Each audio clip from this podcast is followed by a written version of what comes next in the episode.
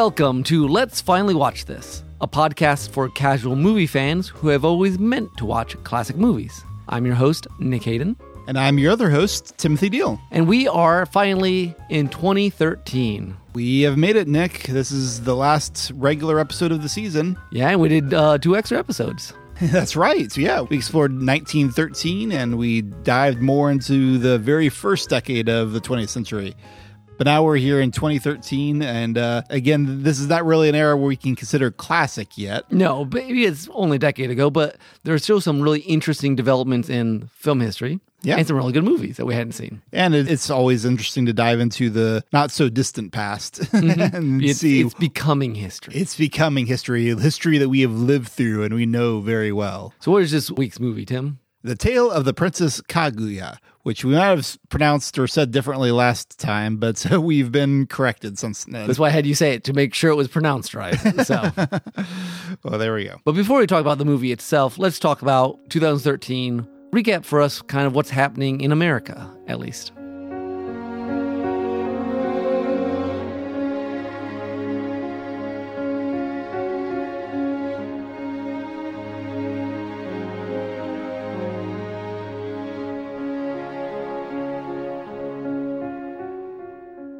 So, when we talked about 2012, we covered a couple things. We talked about how the blockbuster age was still going on. The top 10 movies of in America still included mostly franchise films. We talked about how, despite that, even though we say that this is the era of blockbusters, doesn't mean that there are indies. So settle down, Martin Scorsese. You still get your fancy art house movies. Film's so easier to make, so a lot of people can do it. So that helps, yes. And we also talked about three new technologies. We talked about 3D, how uh, that in some ways it had really already peaked. And that is still the case here in 2013, even though 2013 saw the re release of 3D versions of three classic films Top Gun, Jurassic Park, and The Wizard of Oz. Did you see any of those? no. Okay. Jurassic Park might have been interesting. That was the only one that I could almost see, but Wizard of Oz, really? why 3D? Yeah, why 3D? I don't know. Those flying monkeys, man. Additionally, 3D showings of Gravity did very well when it came out this As you year. could see. Yes, I could totally see. I didn't see it in 3D, but yeah, I could have had a whole nother dimension to it. Ah ha ha. ha. Of time and space. yes. Another new technology that we talked about last time was the 48 frames per second thing that the Hobbit trilogy of movies were doing. That continues this year with the second of the Hobbit movies, The Desolation of Smaug. But that seems to be a, an innovation that really has not caught on because it just wound up looking too realistic. Yeah. People don't want that much realism in their film. Yes, is what it seems like. Uh, and the third thing we talked about was Blu ray, which had won the latest format war, but was facing competition from streaming video and has been slower in winning an install base. That being said, in January of this year, 2013, Sony did announce that they would have mastered in 4K Blu-ray titles that were sourced at 4K and encoded in 1080p. Ultra HD Blu-ray disc players that had actually had full 4K capabilities would come a few years later in 2016. But with this announcement, 4K is kind of on the horizon. I would like to look into how widespread 4K implementation is. My guess is not a lot, but I know cinephiles like it. Yeah, that's beyond me. I still use just normal DVDs. So, The thing is that with uh, everyone's gotten more used to streaming services, and with the, the streaming speeds, HD is you're doing pretty good. You're, Yeah. you, a, lot, a lot- a lot of people want to want to wait for higher streaming capabilities. Yeah. unless you're living in a big city. But anyway, so those are some of the technologies we talked about. Uh, let's get back to film exhibition that we our, our, our mini theme for the season. our mini theme for the season, yes. We talked last time about the rise of multiplexes and megaplexes, but that started to burst in the mid 2000s. And I'm going to read from Wikipedia here. They point out that movie theater operators eventually discover that the problem with stadium sized movie theaters is that they share the same flawed business model as stadiums. High fixed operating costs combined with the fact that very few films in any given year can actually fill all those seats. Average occupancy is around 10 to 15 percent. Nearly all major U.S. movie theater companies have ultimately went bankrupt as a result of this hasty development process. Among the few that were able to avoid bankruptcy were AMC theaters and Cinemark theaters. Wow. Yep. Like big, big, big. Oh, too much, too much. Pull Yeah, which I mean, we saw some of that even in Fort Wayne, which is the, mm-hmm. the big city closest to us. I mean, some of them lasted, they hung on, but like Currently, we still have the Regal Cinemas Yep. and the Rave, which we got sold to AMC, if I remember right. And then the one that was on DuPont, Just yeah, no longer there. no longer there. It was a whole big 20 screen megaplex that, again, you really have to draw people into the theaters, and they just couldn't wind up doing it. Makes sense if you can always fill it. Yeah. And it may be due to these high operating costs that theaters started to trim back the number of films being shown and again started focusing on the large blockbusters, uh, showing them all day long at staggering showtimes. We talked last time about how having all these screens encouraged some more indie films, more more Yeah. niche things, and that, some say that kind of died out because of the uh, oversaturating the market. That being said, I've still maintained that indie filmmaking is still around, and in some ways, indie filmmaking has found increasingly a new outlet on television, mm-hmm. And streaming, especially. streaming especially. Yeah. Some of Netflix's first big hit shows would premiere this year in 2013, including House of Cards and Orange is the New Black. So you- it's it's a funny thing because TV and movies have long had a symbiotic relationship. Yeah. But usually TV is kind of feeding off of movies to an extent, they're like techniques or story Yeah. ideas and things like that. And also, like movie stars would go to late night shows to promote their new Yeah. upcoming movie and things like that. But now, more and more, we we're finding TV directors, writers, filmmakers finding a new outlet for their creativity for sorts of stories that they can't do in or in the uh, movie in the movie system as it is currently. Yeah, yeah, Yeah. for good or for bad, depending on how you look at things. Yes, yes. but this, I mean, that's what's happening in America. But this film is actually not American. This is a second foreign film for the season. That's true. This is from Japan, so uh, we should probably give a little rundown of Japanese film history. Yeah, and I will try to fly through this as quickly as possible. Give us we want an in-depth hundred years of, of J- Japanese film history, Tim. No, I, I'm going to try to skim the surface of this because this is an animated film. We need to talk a little bit about Japanese film history and a little bit about anime in general, Yep. especially in relates to one of our favorite studios, Studio Ghibli. Yes, which is wonderful. Almost everything they put out. Yes. But so again, skimming along the surface here on Japanese film history, which is a very long and fruitful history, because the technology of film was first demonstrated in Japan all the way back in 1896. Nice. And the first Japanese film studio was built in 1909. So they embraced it as a storytelling medium pretty early on. And as early as the 1920s, samurai films were one of the most popular genres. We had westerns, they had samurai films. Yep, pretty much. Of course, by the time we got to the 1930s, the imperialist government basically took over the film industry and mandated propaganda films as that. It just happens. That's what happens to film in Yeah. this time period. It seems like. Yeah, given certain governments, yes. Yeah. After World War II, once the American occupation of Japan began, even the Allies managed certain aspects of the film industry until 1952. Mm-hmm. They had a lot of oversight and They wanted certain things not to be filmed. Probably. Yes, basically, basically. The 1950s are considered the golden age of Japanese cinema, thanks to artistic masterpieces by Akira Kurosawa, Yasuhiro Ozu, and others. Some of the classics from that era include Tokyo Story, which we mm-hmm. name dropped earlier this season, Rashomon, and The Seven Samurai. Yeah. So, again, some of the big classics of Japanese film came out in this decade, including the kaiju genre, Yes. which was born with Gojira or Godzilla, the first Godzilla movie in 1954. And if you want to hear more about that, You'll go to our uh, to the Monster Island Film Vault. Well, you'll get more history about kaiju films than you knew existed. and lots more history about Japanese cinema. yeah, a lot of great stuff that we're we're barely touching, but host Nathan Marchand can certainly fill you in on the details. Indeed. Moving on, let's note that running from the mid 1950s to the early 1970s, uh, Japan had its own new wave movement that was inspired by the French New Wave with similar ideas neorealism, hard hitting, artsy. Doesn't anyone movies. have a like an old wave? Like we're just gonna go back and be stodgy. Eh, I don't know about That's that. not how film works. I don't think not, or art. Not really. I mean, that's more like your retro nostalgia. Yeah, that things, is more like, renaissance. That's you don't say old wave, say renaissance. there you go.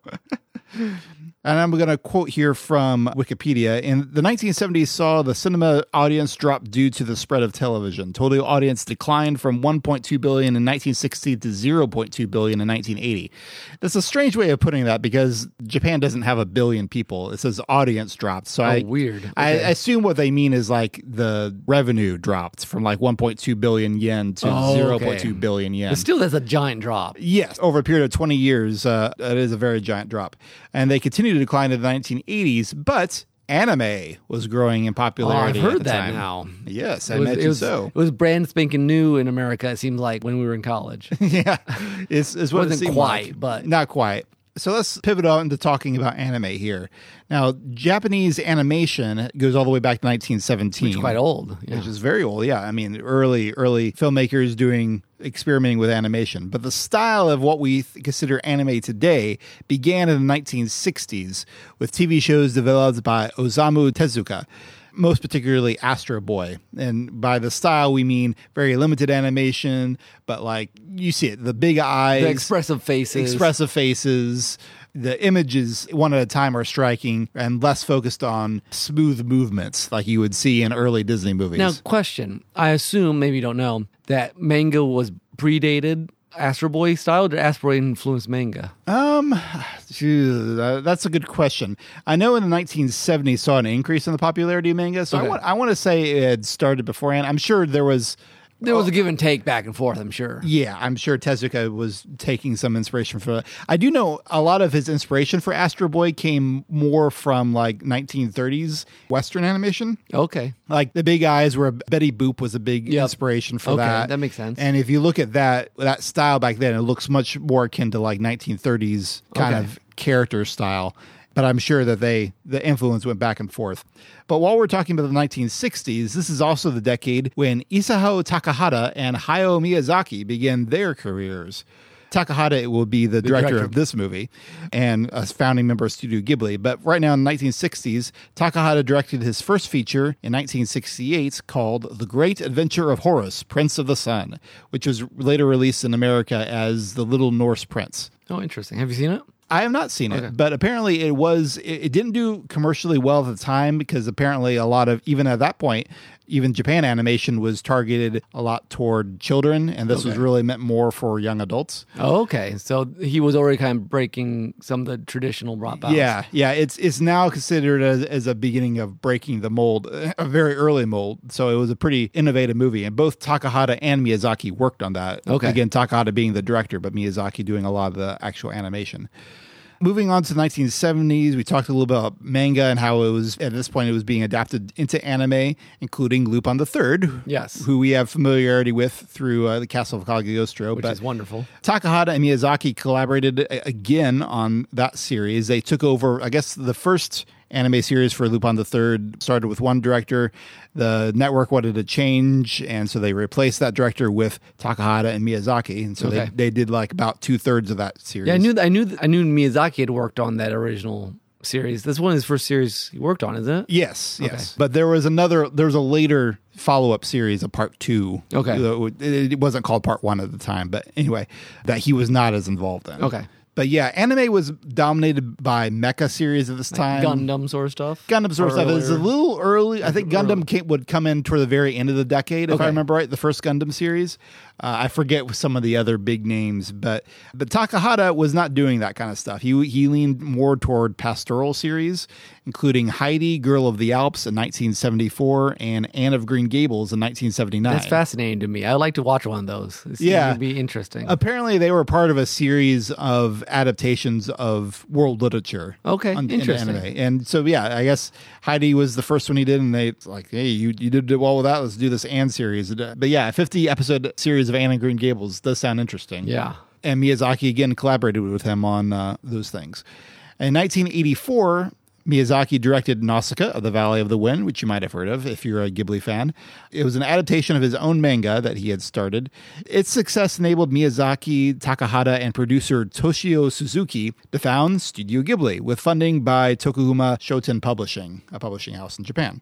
Their success inspired other big anime movies, including Akira in 1988, which initially didn't recoup its costs, but it earned worldwide attention. Yeah, I mean, Akira was one of the first movies I remember thinking. I've never seen it, but like that was like the anime movie. Like, you, if you want to get into it, you go watch Yeah. Akira. yeah, it was a pretty foundation. Like it made it people stand up and pay attention. Yep. and and so were the films of Studio Ghibli, Yeah. including Takahata's film Grave of the Fireflies, which also Yes. came out in 1988. Oh, that okay. Which Roger Ebert called uh, one of the all-time greatest war movies. It's, it's a very good movie. a very good movie, very important movie.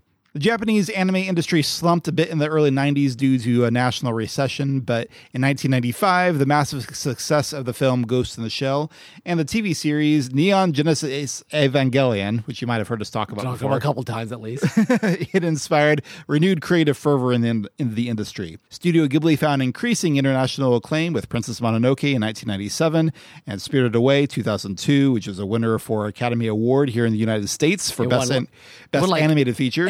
Everything everywhere that year it seemed like, like Berlin Film Festival. And, Yeah, I mean, the Oscar for animated feature is in some ways more a popularity contest, but at least at that time, it, it got them uh, an award here in America. So I'm thankful for that. And also, the, the Studio Ghibli films, some of these, like Mononoke and Spirited Away, they're the highest grossing films.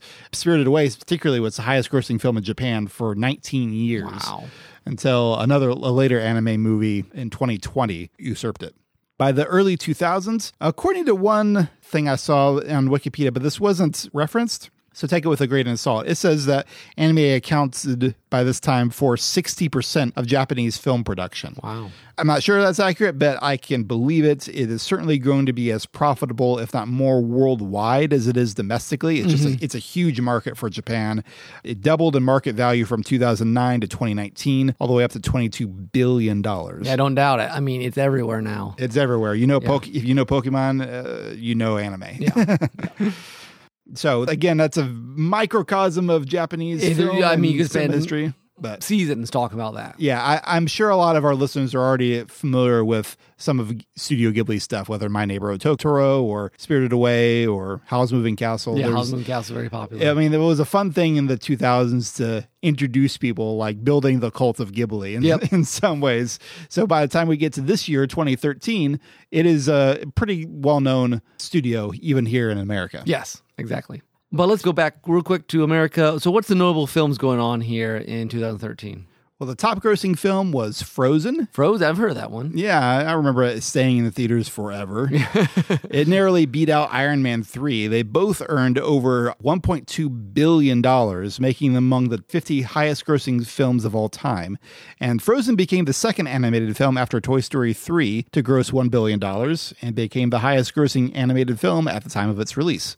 And Iron Man 3 became the second film in the MCU to gross a billion dollars. Wow. So, it's a big year for blockbusters. Yes, indeed. The Oscar winners for the year Best Picture went to 12 Years a Slave. Best Director went to Alfonso Cuarón. I'm not sure I'm saying that right. For Gravity, which was a great movie. It was a great movie. Best Actor went to Matthew McConaughey for Dallas Buyers Club, and Best Actress to Cate Blanchett for Blue Jasmine, a movie that I don't think I've heard of since the Oscars. Yeah, I don't remember hearing it back then. My other nominations for this week's episode one was 12 Years a Slave, which I remember hearing was very powerful. it, it is. kind of I have seen that one. Yeah. Have you? Yeah, okay. It would have been a very dark end to the season, though, Yes. from what I understand. And the other nomination was Captain Phillips, starring Tom Hanks, which, even though I hadn't mentioned it, it did get nominated for several Oscars. I don't know that, that it won much, But but had Tom Hanks on once this season. that's right. That's right. Couple other events from this year I want to note. On April 4th of 2013, film critic Roger Ebert passed away. Uh, we've mentioned him him like times. almost every episode. We quote him a lot because he was a great film critic. His final review was published posthumously two days after his death, a review of Terrence Malick's To the Wonder, which I have not seen the movie, but the title sounds very appropriate for Roger Ebert. I'm sure he would have enjoyed this movie, The Tale of Princess Kaguya, Yeah. if he had had a chance to see it. This year, among the film debuts, I didn't recognize a lot of names except for two. Lupita Nyong'o, she played Black Panther's love interest in his movie, and I think she also did the the motion capture for Maz in the Star Oh, Wars okay. sequels. Yeah. But she got her debut actually in 12 Years a Slave. And uh, Maisie Williams, who I think is mostly famous for Game of Thrones. Okay. I know her for she had a recurring role on Doctor Who during um, Yes. During uh, Capaldi's run. yeah during I think his during his second season, which was probably his best season. Yeah, I think you're right. Yep. So there you go.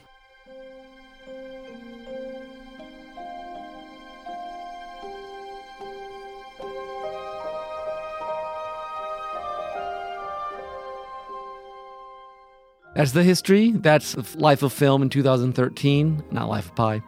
Um, but what is this movie, Tim? This handmade movie from Japan? This is The Tale of the Princess Kaguya, directed by Isao Takahata. The version we watched, we watched with the English dub. Which worked really well. I which thought. works really well. Usually, Studio Ghibli movies do have a great dub, and I can see watching this either way, especially since it's set in Japan. Yeah. But in part, just so we could have nice sound clips for you folks. we watched it with the English dub, which stars Chloe Grace Moretz, James Caan, Mary Steenburgen, and Lucy Liu. Weird fact, Nick. Yes. The husband and wife from our last movie, Elf, Yeah. also played the husband and wife in this movie. that is really a weird coincidence. it is a very strange coincidence. What? That makes why? Ten years later, here you go, right in the movie we picked. Yeah. World is strange. was not expected. But this is an animated historical fantasy that retells one of the oldest Japanese folk tales, the tale of the bamboo cutter, which dates back to the 9th or 10th century AD. And this is a very common, well-known folk tale in Japan. There's like a lot of of our, like one of our Grimm's fairy tales, sort of. yeah, basically, it's been adapted to lots of different pop culture things like Naruto and Dragon Ball and Sailor Moon and Inuyasha and Yeah. I mean, live like, action stuff too. like Cinderella just shows up everywhere. Yeah. There's some version of it, even if it's not directly Cinderella. Right. So this this story would not be unfamiliar to Japanese audiences, but since American audiences are probably most of our listeners, I will still keep some of the ending details a little vague. But the story begins when a bamboo cutter discovers a tiny girl inside a glowing bamboo shoot. He takes her home to his wife and they decide to raise this gift from the heavens as their own child, although she grows astonishingly quickly and is known as little bamboo among her village friends. However, upon finding gold in another glowing bamboo, the bamboo cutter is convinced the heavens want him to raise his daughter like a princess.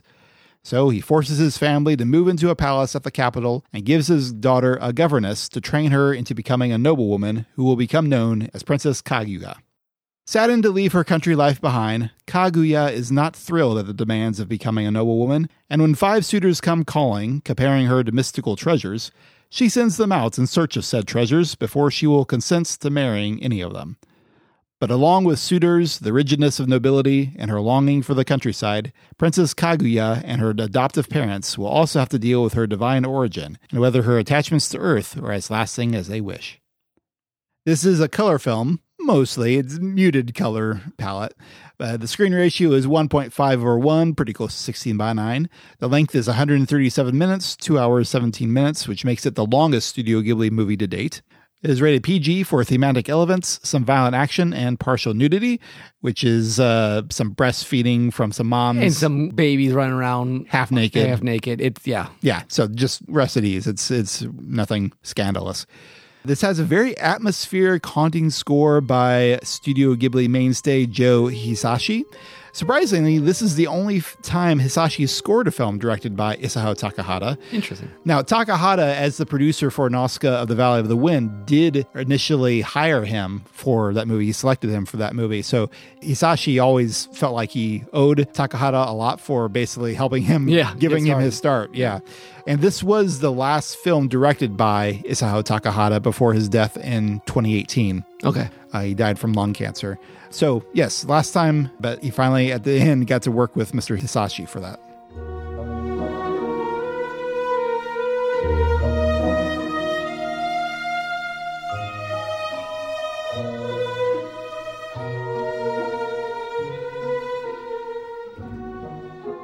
So that's the summary. So was this successful when it was released? Yes and no. It topped the Japanese box office upon its release in November 2013, and it was a top grossing Japanese film with a w- worldwide total of 27 million. However, estimates put the budget around 49 million, which would make it one of the most expensive Japanese films ever produced. So not just animated films, like films ever. films hmm. ever. Wow. Yeah. Now, thankfully, this was financed ahead of time by someone who was a fan of Takahata's work. Oh, interesting. Okay. So it was the head. I forget the. I don't have the name in front of me. So let's Takahata do whatever he wants, basically. Like make us a film. basically, the thing is, going into it, Takahata was infamous for going over budget and over schedule. Miyazaki once said that he he was a great friend of Takahata, a longtime collaborator, obviously, but he, al- he also often drove him nuts. I can see that. Miyazaki said that he was convinced that in a past life, Takahata had been a sloth. and Miyazaki seems very um, particular himself. Yeah, yeah. So- Th- th- they were both perfectionists. So when their perfectionist ideals butted heads, I think uh, some sparks flew. Okay. As a comparison, Miyazaki's final film, quote unquote final film. Is he work on one right now? Uh, yeah, well, no, actually, one just released in Japan earlier this year. Oh, okay. it's, it'll be coming out in America. We- we might have to this- watch that. this December. Yes. Okay. Uh, actually, probably really close to the time this episode Oh, comes nice. out. Okay. But for a while, it was going to be his final film, The Wind Rises, which released in July of this year. Originally, these two films were actually supposed to release together, a double, Is that a, double feature. ten-year-old film now? Oh man, I feel old. Okay. yes, but originally these were gonna, but since they were behind schedule, Kaguya had to be pushed back to November. Okay. which would have been the second time Miyazaki and a Takahata film would have been released as a double feature. Previously, they had done My Neighbor Totoro and Grave of the Fireflies as a double feature. Ouch. I can't imagine how that would have worked. I guess I guess if you play Grave of the Fireflies first, you can palate cleanse it with Neighbor Totoro. I would hope so. I don't do it the other way. Yeah, You should have crushed all your dreams. Um, but anyway, as a comparison, The Wind Rises, also released this year, it had a budget of $30 million and it earned 136 million worldwide. So again, that's partly Miyazaki was the better known name yeah. among families, particularly. But it also helped that the critics loved it. Okay. Kenneth Turan of the Los Angeles Times called it a marvel of Japanese animation, a hand drawn, painterly epic that submerges us in a world of beauty. I would agree with that. Yeah. David Ehrlich of the AV Club said it distills a millennium of Japanese storytelling into a timeless film that feels both ancient and alive in equal measure. Also true. Carlos Aguilar from IndieWire named it one of the best Japanese films of the 21st century and called it an artistic triumph that delights with exuberant handcraft where each pencil stroke comes alive on screen. Takahata made something at once pastoral, timeless, and epic in proportion, with an emotional depth rarely seen in films, animated or not. Those are some high praises, those three quotes. Indeed. And this movie currently has a 100% tomato meter rating on Rotten Tomatoes based on 97 reviews. And Nick, only six movies from the entire this entire decade Wow. still have a 100% score. That's impressive. It is. Uh, you don't I'm just curious. Do you know any of the other movies that have 100% score? Not off the top of my head. Okay. Oh, I didn't know that down. okay. This movie also won the Animation Film Award at the Mainichi Film Awards. I believe that's a prominent award in, in Japan. Animation. Okay, in Japan. Okay. Yeah. And it was nominated for the Academy Award for Best Animated Feature Film. It did not win, although I think it should have. What one? Big Hero 6, which Mm, I mean, it's a good movie, it's a good movie, but, but, ah, it's like I said, the animation category is almost more of a popularity contest. Of six, sadly. it- it's probably the more like popular movie, but this is This is- beautiful and artistic and it, it deserved, it would have deserved yeah, to win it. Yeah. It's a little early. Do we know of any differences it made necessarily in uh, people's thought process, artistic influences? It is hard to say. I don't know many movies that look like this yet. Yeah, it's very unique. but it is a highly esteemed entry in Studio Ghibli's canon. I think it's just a matter of time before some future animators cite it as inspiration. It did rank in the popular Japanese film magazine Kinema Humpo, or maybe it's Kinema Jumpo. I'm not sure which is the Yeah. proper way to pronounce that. But they ranked it at number four in both their best 10, I think, of the year. It's a little vague, the translation we have, and the Reader's Choice Awards. Okay. So it is a very highly esteemed hmm. movie. Okay. This is really strange, you know. I mean, think about it. What what if she's a woodland sprite or something? What does she look like to you? A little baby, of course. That's right. But she was a beautiful princess just a moment ago. Well, I have to believe that's heaven showing us what a beautiful princess she's going to become someday once she's all grown up. You're right. Of course. So that means we have to raise the baby properly right from the start. Yes, that, that must be it. I see. I'm glad you understand. I'll be right there helping. Well, everyone seemed to have loved it except Academy Awards.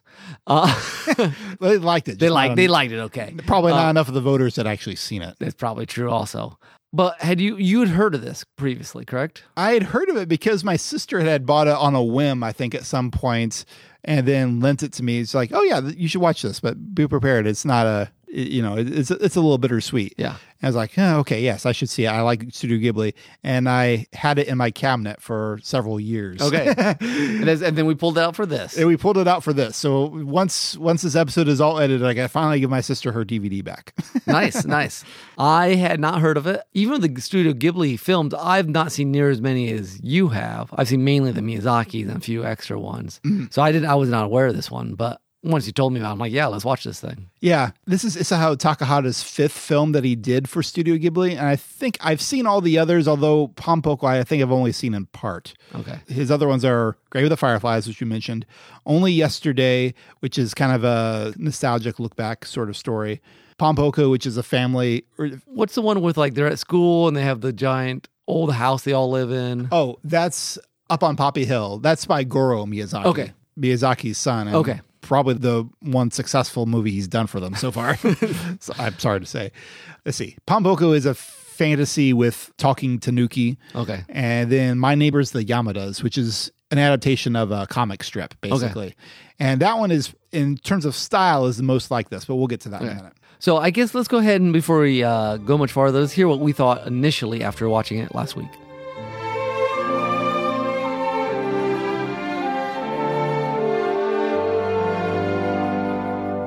This was fascinating. Um, beautiful animation, of course, to be expected with the Studio Ghibli, although a very different style, kind of sketchy, less less lush in other ways, more simplistic. Very much felt like it was a fairy tale. At least you could see kind of the bones of the fairy tale in here that they built on, kind of fleshed it out. In other words, just more details made it a bigger story in some ways but yeah, beautiful but very tragic. Nick, what do you have? Yeah, beautiful. The art style lends itself to being very intimate and personal. Very joyous, but gets more and more melancholy as it goes. Compelling, but yeah, the, the ending is certainly um, kind of a more, yeah, more melancholy. Yeah, I'll just leave it there, I guess. Enchanting and sad. The back of the cover talks about Princess Kaguya committing a crime, and most of the way through the movie, I'm going, "What? What? What do you mean? It's the dad that's at fault." And of course, the dad drives me nuts most of the movie. And towards the end, it, when she explains things, it makes marginally more sense. Yeah, it's got a. I felt captivating mystery about it. I thought the visual style was very interesting. The art, the graphics. I didn't know what to expect going into this. It started kind of slow, but then I got Thumbelina vibes. like true, well, let's say, I don't know, true fairy tales. Unlike Disney fairy tales, you know, more of the true, like where the Dis- Disney stories originated from, this feels like one of those, you know, it is, it's not happy. It has some moral or, or some story to tell. It really pulls your heartstrings. I mean, really feel for this girl. I'm like, somebody make her happy already. um, I just like the the whole what she desires is not at all what the world thinks brings you happiness. I think this one will remain with me for a while. Just it's a lot to think about.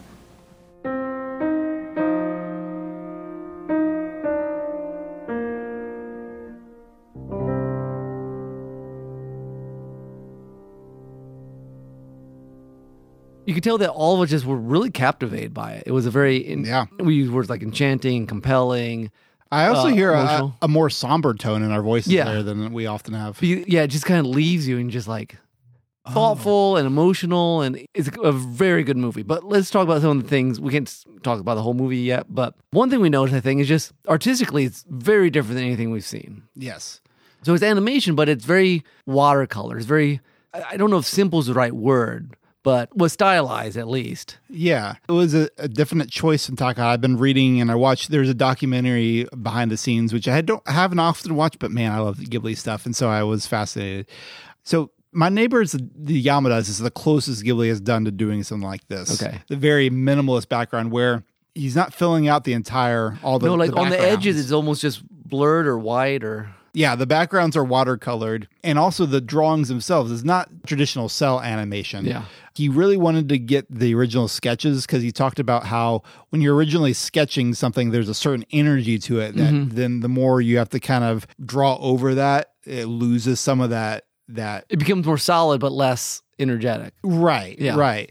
And so my understanding what they did is they they brought in the sketches to rather than coloring them like the sketches are hand drawn Yeah. like on paper but rather than coloring them like you normally would and putting them on you know the plastic things the coloring is done in a computer Okay. and then that's placed over the water the backgrounds are all watercolored which presents its own problems sometimes especially if you're trying to move things which because watercolor is a bit less forgiving than other kinds Mm-hmm. Yeah, of paints yeah.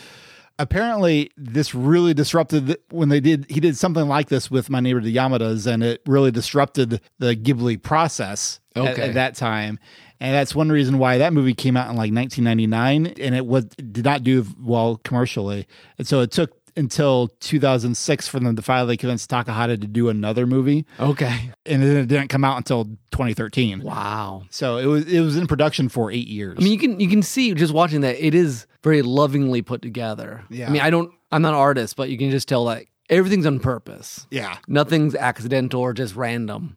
And they're able to use because of the the way they're using these sketchy drawings they're able to mold them and worry less about character models in some mm-hmm. ways and and sometimes exaggerate like there's a moment where she runs out of the house just furious and and she becomes a blur and the backgrounds become And a it's blur very effective. it's super effective and it's it's really neat And the great thing not only is it visually interesting. I mean, a lot of movies are visually interesting, but then like the story is just there. Mm-hmm. But like it's a very well compelling story, but also it's it's organized. It presents these themes that keep kind of building on each other, and then get to the end, and you're just like, okay, what do I do with all this in a good way? yeah Um, and I think some of those themes are things that we found really compelling. Birds, bugs, bees, grass, flowers, and trees teach people how to feel. If I hear that you pine for me,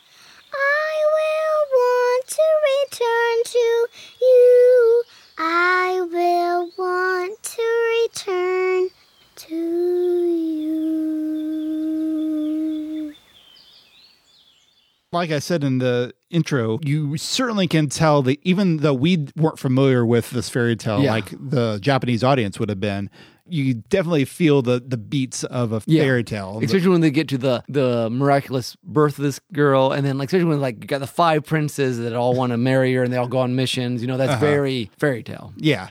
But what Takahata added to this was a real sense of trying to help the viewer relate with the princess. Mm-hmm. I think in the original version of the story, she's a little mysterious and like you don't really know what's It's, it's motivating more from her. the father's point of view. It's more like Yeah, it's it's called the tale of the bamboo cutter, not the tale of the princess. Yeah. in the original version. So this really puts you in her perspective, gives her perspective of, of all this. and just gives you this love of Ghibli does this in a lot of films. Just this love of nature, love of the cycles of the seasons, but then really contrasts it with the formal city life. Yeah. or especially noble life. And there's this deep divide between being close to nature and free and being trapped and all the conventions of I don't know, is feudal Japan the right term or what what era is this? Uh, I think it's called the Heian era. Okay. it's the era before the Meiji era. Okay. what is according to what I read. But everything's very formal. Like when she becomes a princess, she has to go through all this different beauty things and learning how to play the koto and Mm-hmm. You will never be a noble princess looking as you do now. Without eyebrows, the sweat will run into my eyes. Don't be ridiculous, for a noble princess does nothing that will make her perspire. Come. Why would I want black teeth? I wouldn't open my mouth then. And I won't be able to laugh anymore. You won't have to worry about that, for a noble princess does not open her mouth to laugh. That's stupid. Even a noble princess must sweat and sometimes want to laugh out loud. Surely they want to cry or get mad and want to scream. Oh no, a noble princess should never show Then her- a noble princess is not human. and there is that real tension because what is it to be human, which plays off with also that she's not actually fully human either. Yeah, But then there's this, and this sense of longing comes through really strongly, which I think is one of those themes that I think is we need more of that. That sense that like this world doesn't have everything we want. Hmm. sort of thing. Yeah. Yeah. There, yeah. There's just so many interesting themes. There's so many you could do. Yeah, Like, like it's easy to hop from one to the other. But I mean, the dealing with the conventions of nobility in a way that like is showing it to be limiting as, as opposed to living out the country is interesting in that sense because we tend to think of Asian cultures being, well, in some ways, sticking to tr- traditions Yeah. and like you must embrace this. This is the way that it's done, sort of thing. But this one really like like it embraces traditionalism as far as it relates to freedom Yeah. and living out of the country. But a lot of the other human customs is like this is this is silly. Why are we doing this? yeah, And it's also an its interesting contrast. The expectations that are put on her as a noble person is almost what feel like similar to how some people would put expectations on being enlightened. And we we see toward the end of this movie, we won't go into a lot of detail, but we see some people that like a Buddha and some people that have the attitude of like an enlightened person, which looks very similar to the noble person. And yet here it's kind of shown like but this is this is not a human thing. This is not a as joyous as Kaguya would like to live, yeah. Which is fascinating. It is fascinating, and all these. What's interesting with all these themes because the script's great, but it also like it never goes quite where you think it's going to go as a story. Like it's going and like, oh, these are beats of a fairy tale, but then it always kind of sidesteps slightly what you think it's going to do. Not like a twist, but it keeps you interested. Yeah. Like, okay, what exactly is going to happen now? Why why aren't you doing that? You know, it's interesting. Yeah. It certainly feels like it's informed by the past than the original story, but some of these ideas definitely feel more modern. Not in a like we're so smarter than the past, but in like it feels like different things are emphasized mm-hmm. than would have been. But but they're also like one the critics say they're they're kind of eternal themes. Yeah. You know, they're just they're twisted in a way that feels more like something we would wrestle with now than they would wrestle with in the same way. Yeah. So it feels Yeah. very current in that sense. Yeah. Yeah, current and ancient. It's it, yeah, it's a very it's a fascinating combination of a lot of different things. Yeah. And uh, we can't say I guess we can't say much more without both going on for an hour and um spoiling the end, Yeah. which is I guess the the one other thing I would touch on again that idea of the princess is in some ways the bird in a gilded cage Yeah. sort of thing, and I think they actually she's given a bird in a cage at some point. And Yeah. she sets it free because that's what she would like to be. Mm-hmm. And it's also very tragic. Like the father has all these, he wants to do all these wonderful things for her, but is it how much is it for her and how much is it for himself? It's so and watching him is so painful because like I think he really thinks he's doing her good, yeah. but you're like, why can't you see? Uh huh. Which I guess is also a thing that happens a lot. We we try to make people happy as we think they are. Yeah. It's extraordinary. You would be one of His Majesty's wives.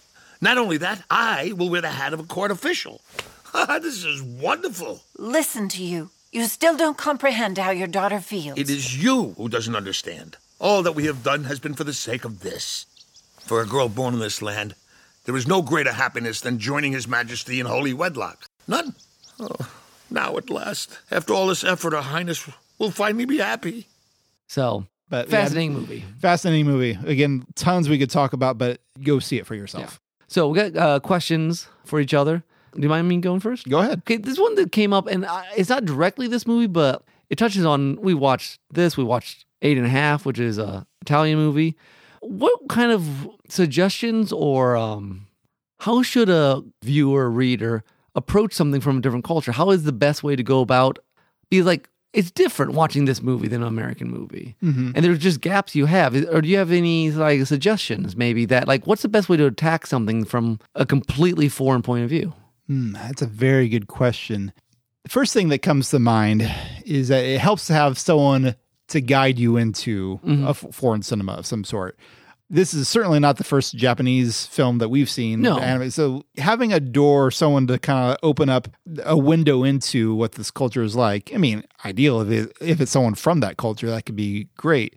But sometimes the biggest hurdle into appreciating a foreign film is just that first strangeness of it. just accept the strangeness and ad- adjusting to it. Yeah. And are you? I mean, like we watched, and again, this was more. I remember watching, say, Spirited Away first time. Yeah, yeah. You know, and I'd seen some Miyazaki, but that one was very Very Japanese. bizarre. Yeah, yeah. And suddenly, it's like it takes a while for your brain to adjust. And I think it's a good thing.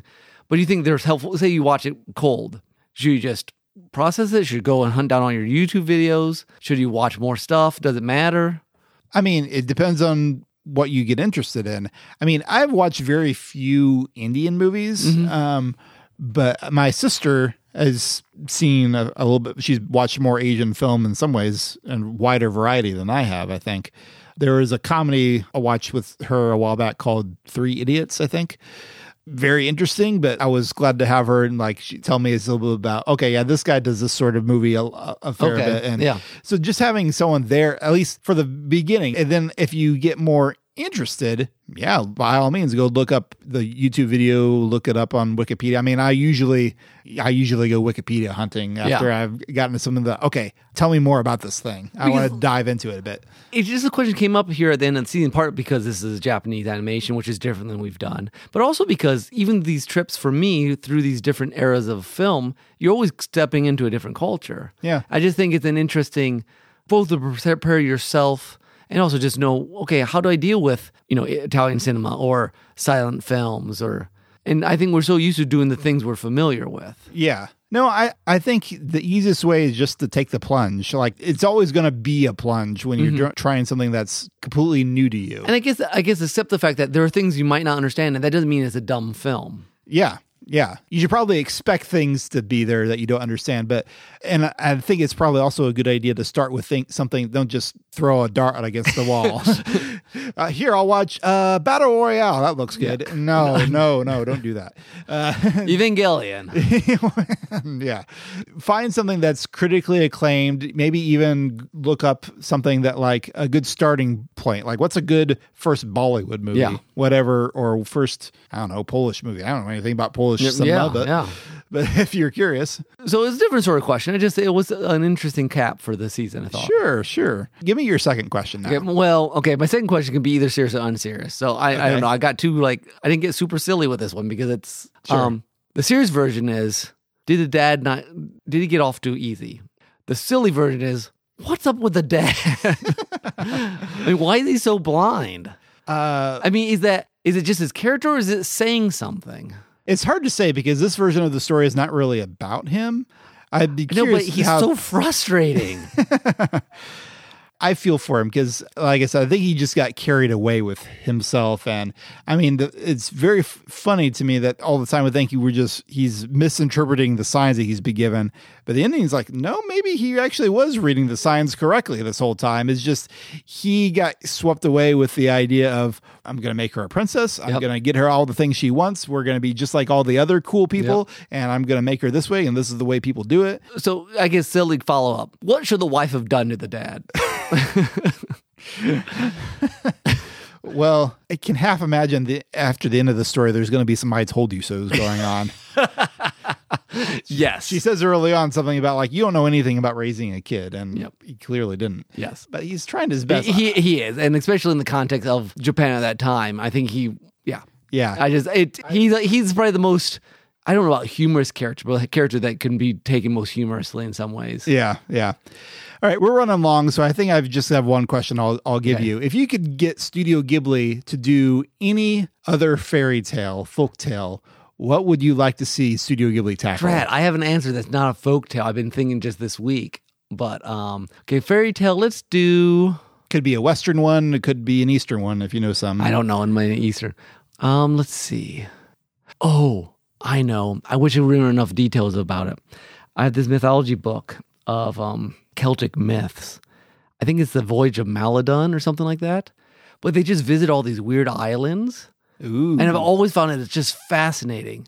But I thought, you know, you could have, I mean, it's a little bit, it feels like um, Voyage of Dawn Treader was inspired at least from this sort of story. Okay, sure. Um, like there's one with just a giant eyeball on it, and there's one, I mean, just weird stuff. yeah. And I could see that being fascinating, especially if someone also wrote it with adding a separate, a new meaning to it. But I think he's going out for revenge or something.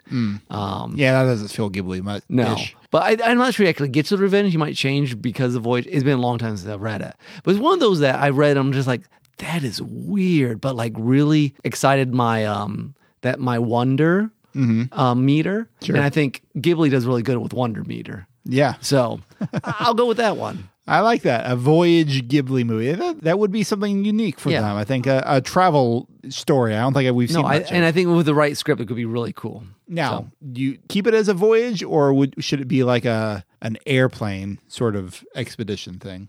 No, let's still do the voyage. I know, it- I know. I mean, voyage, okay. Miyazaki would put on a plane, but I think the ocean vibe would be interesting too. Okay, fair enough. Yeah. I like it.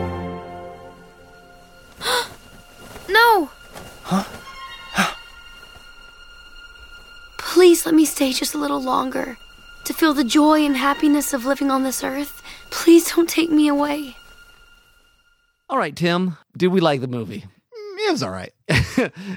It was No, a great movie. We yeah, we really it's a top, enjoyed this. top notch movie. Yeah, it's one of those that will stick with you. I mean, Ghibli movies have long been some of my favorite Yeah. movies that I've seen in the last 20 years. And this this ranks right up along there with some of the best of them. And it's beautifully artistic done both from a visual standpoint. It's so unlike it, it's the sort of animation style that you would normally see in like a short or some real indie thing. Yeah, And this is a full for two two hours plus. Yes, it's a full feature movie and the, it's very thematically rich. Yes, absolutely. And I, I feel like it would be even better second time, actually. Yeah. In some ways. I can see Just having processed it all.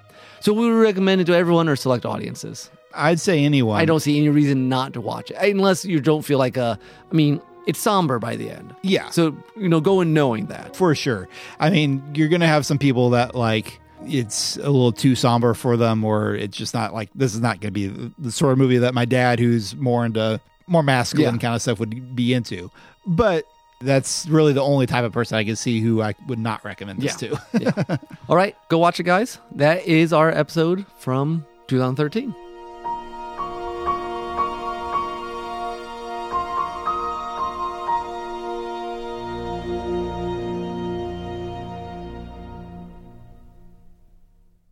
We made it. We made it all the way through the decade. Not the decade, sorry. All the way through the last 120 years of film. 120 years. of Wow, film. that's crazy. We've covered a lot. It's crazy to think to me to think that we started recording this all the way back in May. I think. Wow. Yeah. End We've been May. making our way through it. Yeah. So slowly but surely. Yeah. So please uh, subscribe if you have not for some reason on our various podcatchers. Visit on dearroadtrainsofthought.com, our website. Mm-hmm. Um, and look forward to, God willing, we will have an epilogue episode that would come out. I think on December 29th, Yes. be the last Friday of the year. So, much like we did last season, I think we'll look back at this season's movies and rank them in order of essentialness. Essentialness. Yeah, that's I kind of our theory. Yeah. Yeah, Essentialness and also maybe our personal favorites. And it's a very different feel this season than last season. It really is. And it'll be, And we'll talk about that probably yes. as well. Yeah, yeah, yeah. So, hope you have enjoyed it. So, stay tuned and hope you have a Merry Christmas. I'm sure this episode will come out early December. Yes. And, um, yeah, by the time this episode comes out, we're hoping that I shall have uh, our baby will be here Possibly any day now as we record this. yes, yes. as we record this. It's crazy. But- All right. Until then, guys, thank you for listening through the season of Let's Finally Watch This. This has been Nick. And this is Tim. Adios. Bye bye.